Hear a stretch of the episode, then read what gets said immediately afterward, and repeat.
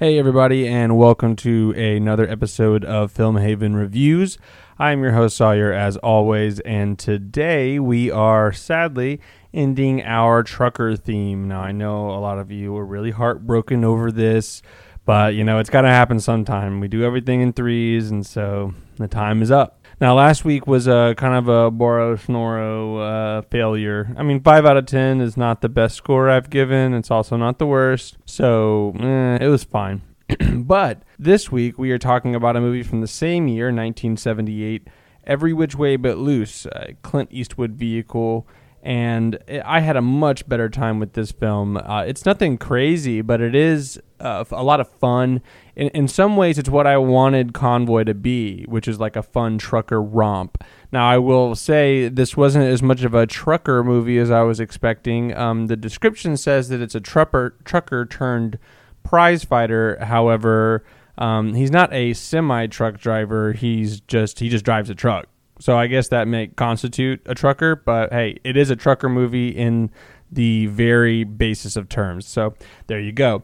Now, I really enjoyed this film. Um, it's a little meandering, I will say. It's, it doesn't necessarily get, get straight to the point, but I kind of liked that part. Um, in, in, fact, I almost wished it would have done it more in a weird way. I kind of liked.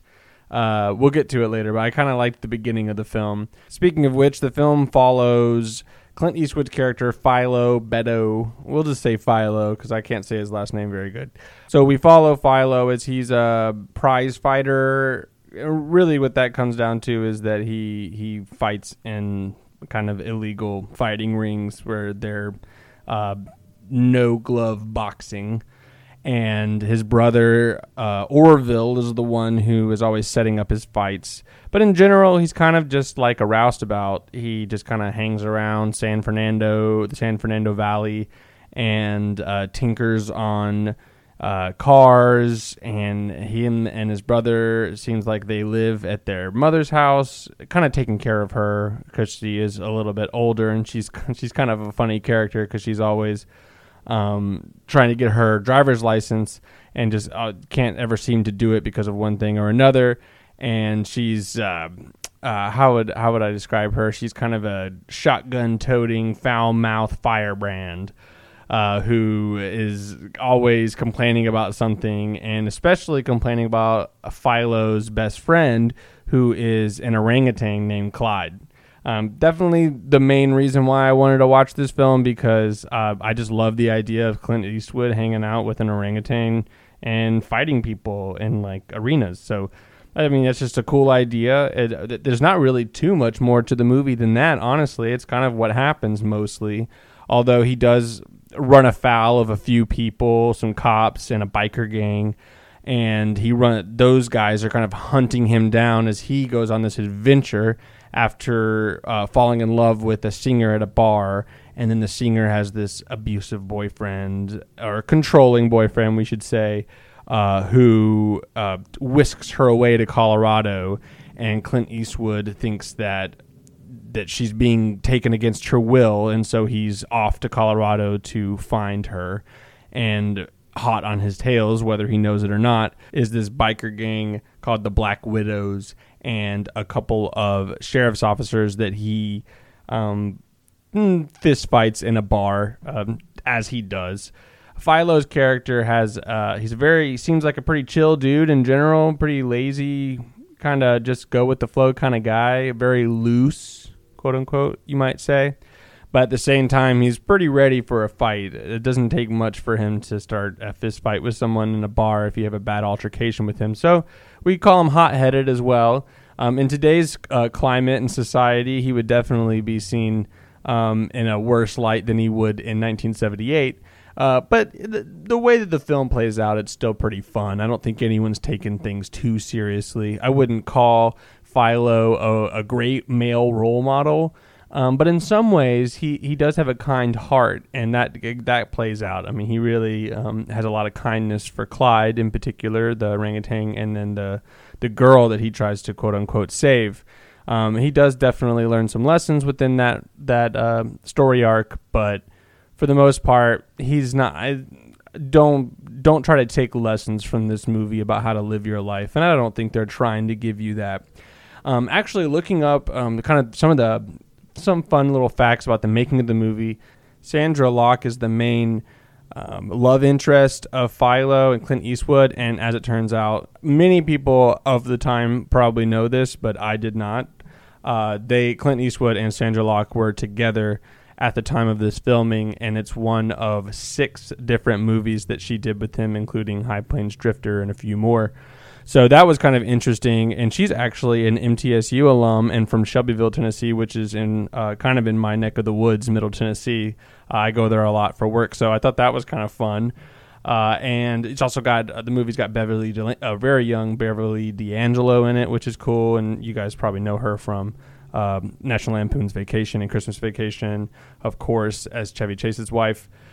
Um, yeah, one of the interesting things about this film was that uh, it, it, was basically a answer to Smokey and the Bandit. So when Smokey and the Bandit came out, and they had this kind of fun road trip, you know, highway romp uh, comedy situation happening, uh, they said they wanted to do that, but with uh, Clint Eastwood. And Eastwood hadn't really done many comedies or any at all at that point. And he actually called up Burt Reynolds to get some advice on how to play a comedic role, which is really funny. Um, because he does a really good job in this film. I, I really like his character, and I even thought he was a little funny or he was a little sillier in uh, A Fistful of Dollars than I was expecting because what I know of Clint Eastwood, especially watching some of his later films like Million Dollar Baby and a, a Gran Turismo, no Gran Turismo, what was it, Gran Torino, um, those films like you know he's very serious and stuff. And I've just always known him as kind of the guy with the you know dirty hair. You know, do you feel lucky? You know, kind of has that scowl and. Uh, I, I wasn't expecting him to have such uh, a person, like more of a vibrant personality. And in this film, while he is like a bit of a serious character, at the same time, he, he plays the comedic twists, I think, very well. Uh, but that was interesting that he asked uh, Burt Reynolds for advice because they are kind of trying to do the same thing. And it's very interesting how that happens a lot in, in cinema where you have a movie that's very successful. And so then there's kind of all of these copycats that come out afterwards. And when you think Clint Eastwood, most people would think about some of either the newer movies that he's directed or they think about his westerns or Dirty Harry. Um, they don't necessarily think about this movie, at least modern day audiences, I would say, as evidenced by the fact that I only knew this movie kind of tangentially. I saw like a commercial like on AMC back in like the 2000s uh, where they would show this film sometimes. I never watched it, but I remember the commercial. There's like a part in the movie, which is a great part, where uh, Philo, Clint Eastwood, comes up to uh, Clyde the orangutan and kind of faux shoots him with a six shooter, and the orangutan falls down, acts like he's dead. You know, it's just it's just kind of a cute little moment. It's a great clip for like a trailer where you're montaging a bunch of classic movies. But anyway, I digress. You don't think about this movie necessarily. A lot of people don't. I don't think as a like the Clint Eastwood movie. But to this date, this movie, Every Which Way Was But Loose, is his most successful film in the box office, which is crazy to me um, because I mean it's it's a fun film, but it's nothing like wild. It's not like it's not the good, the bad, and the ugly as far as like legendary film status. But sometimes that's just how it works. The box office speaks a different a different language than the critics, of course. But just to break down the numbers here, this is one of the most eye popping disparities between budget and gross income that I've ever seen in a movie. Um, the budget was $5 million, which is nothing to snuff at in 1978, but the worldwide gross was $85 million. It made 80 more million dollars in profit than it cost to make. Now, that is insane. And it's still, like I said, it is the most uh, well grossing film that Clint Eastwood has ever been a part of, which is just wild to me because it's definitely not his most famous.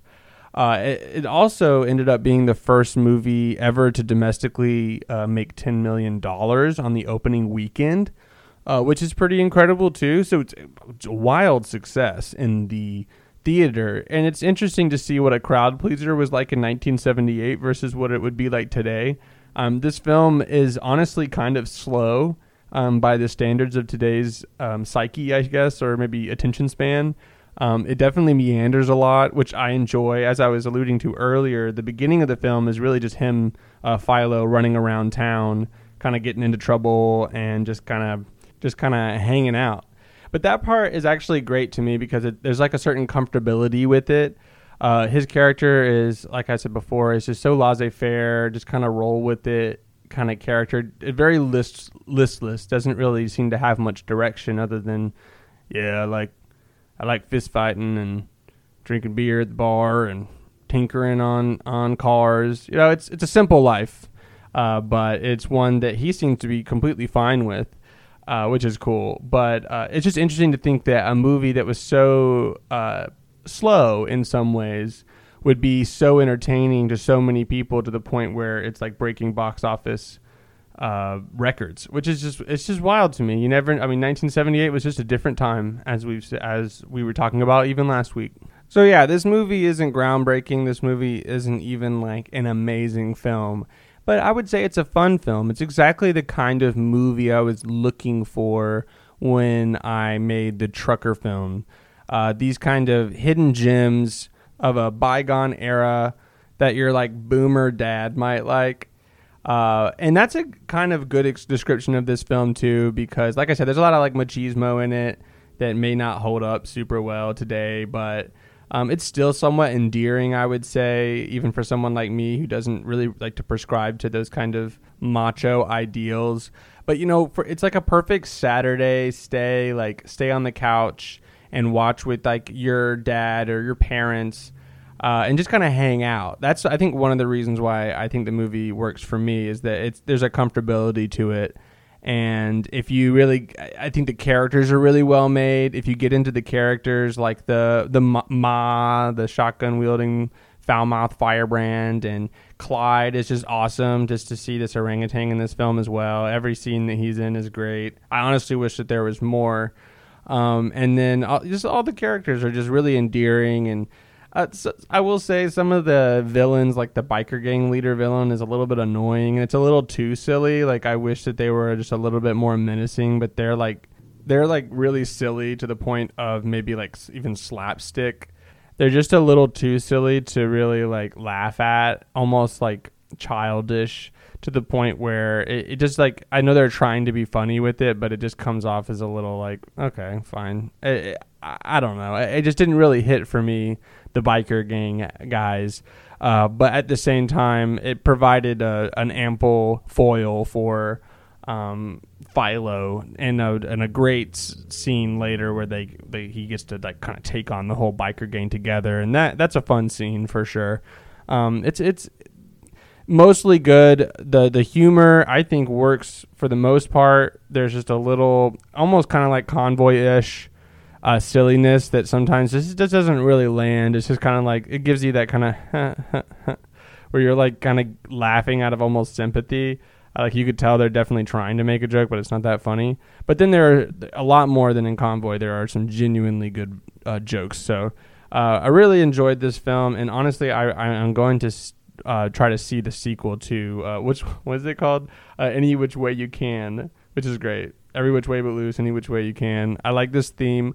Uh, oh, I can't believe I've gotten almost 14 minutes and I haven't actually said uh, that uh, the movie has a theme song, and I actually I might need to skip ahead into the future so future Sawyer can tell you after I look it up whether the movie was somewhat based on the song and nope, uh, the the song was actually made for the movie, and it was on the original soundtrack. Actually, though, it debuted at number 18 on the on the Billboard Top 100, which is pretty insane. I'd say that was pretty good. Uh, and it's a great song. I've actually had it stuck in my head a little bit, you know, every which way but loose.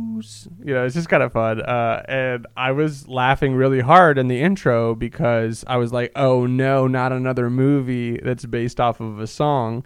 But luckily, uh, instead of Convoy, it is the other way around, which I think is the more appropriate, where the theme song of, of sorts is uh, based off of the movie. Uh, so yeah, uh, I haven't given it a rating yet. I didn't forget though this time.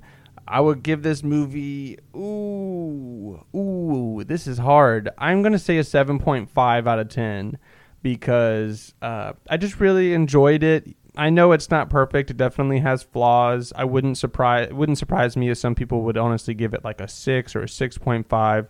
But I know that there are people out here that have are really endeared to this film, uh, especially those that watched it when it came out.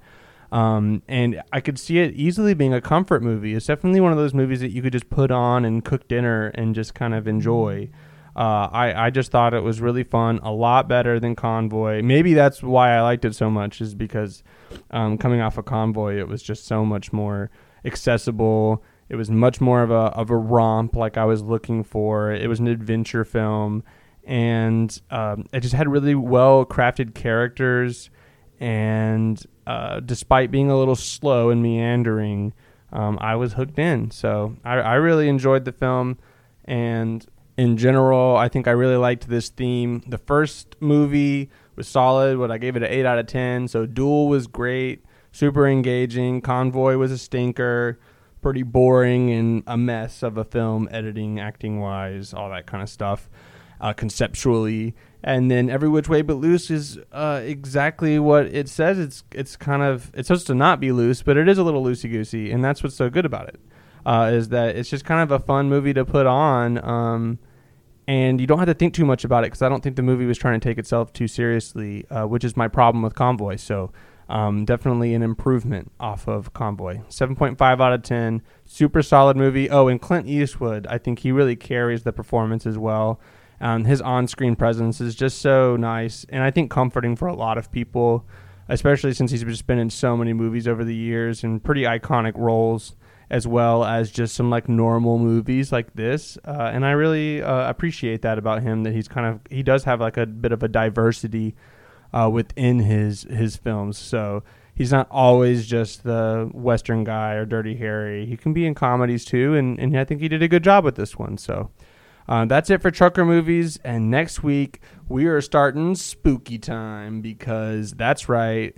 October is here and I'm so ready for it. I've got a couple of special things lined up for October and I'm really excited to kind of announce those or to tease those, I should say. And um, Trucker Movies has been fun, but now we're really getting into the good stuff, and that is spooky movies. And I'll introduce those themes next week. So I hope you guys have a good week this week, and I will see you next Friday.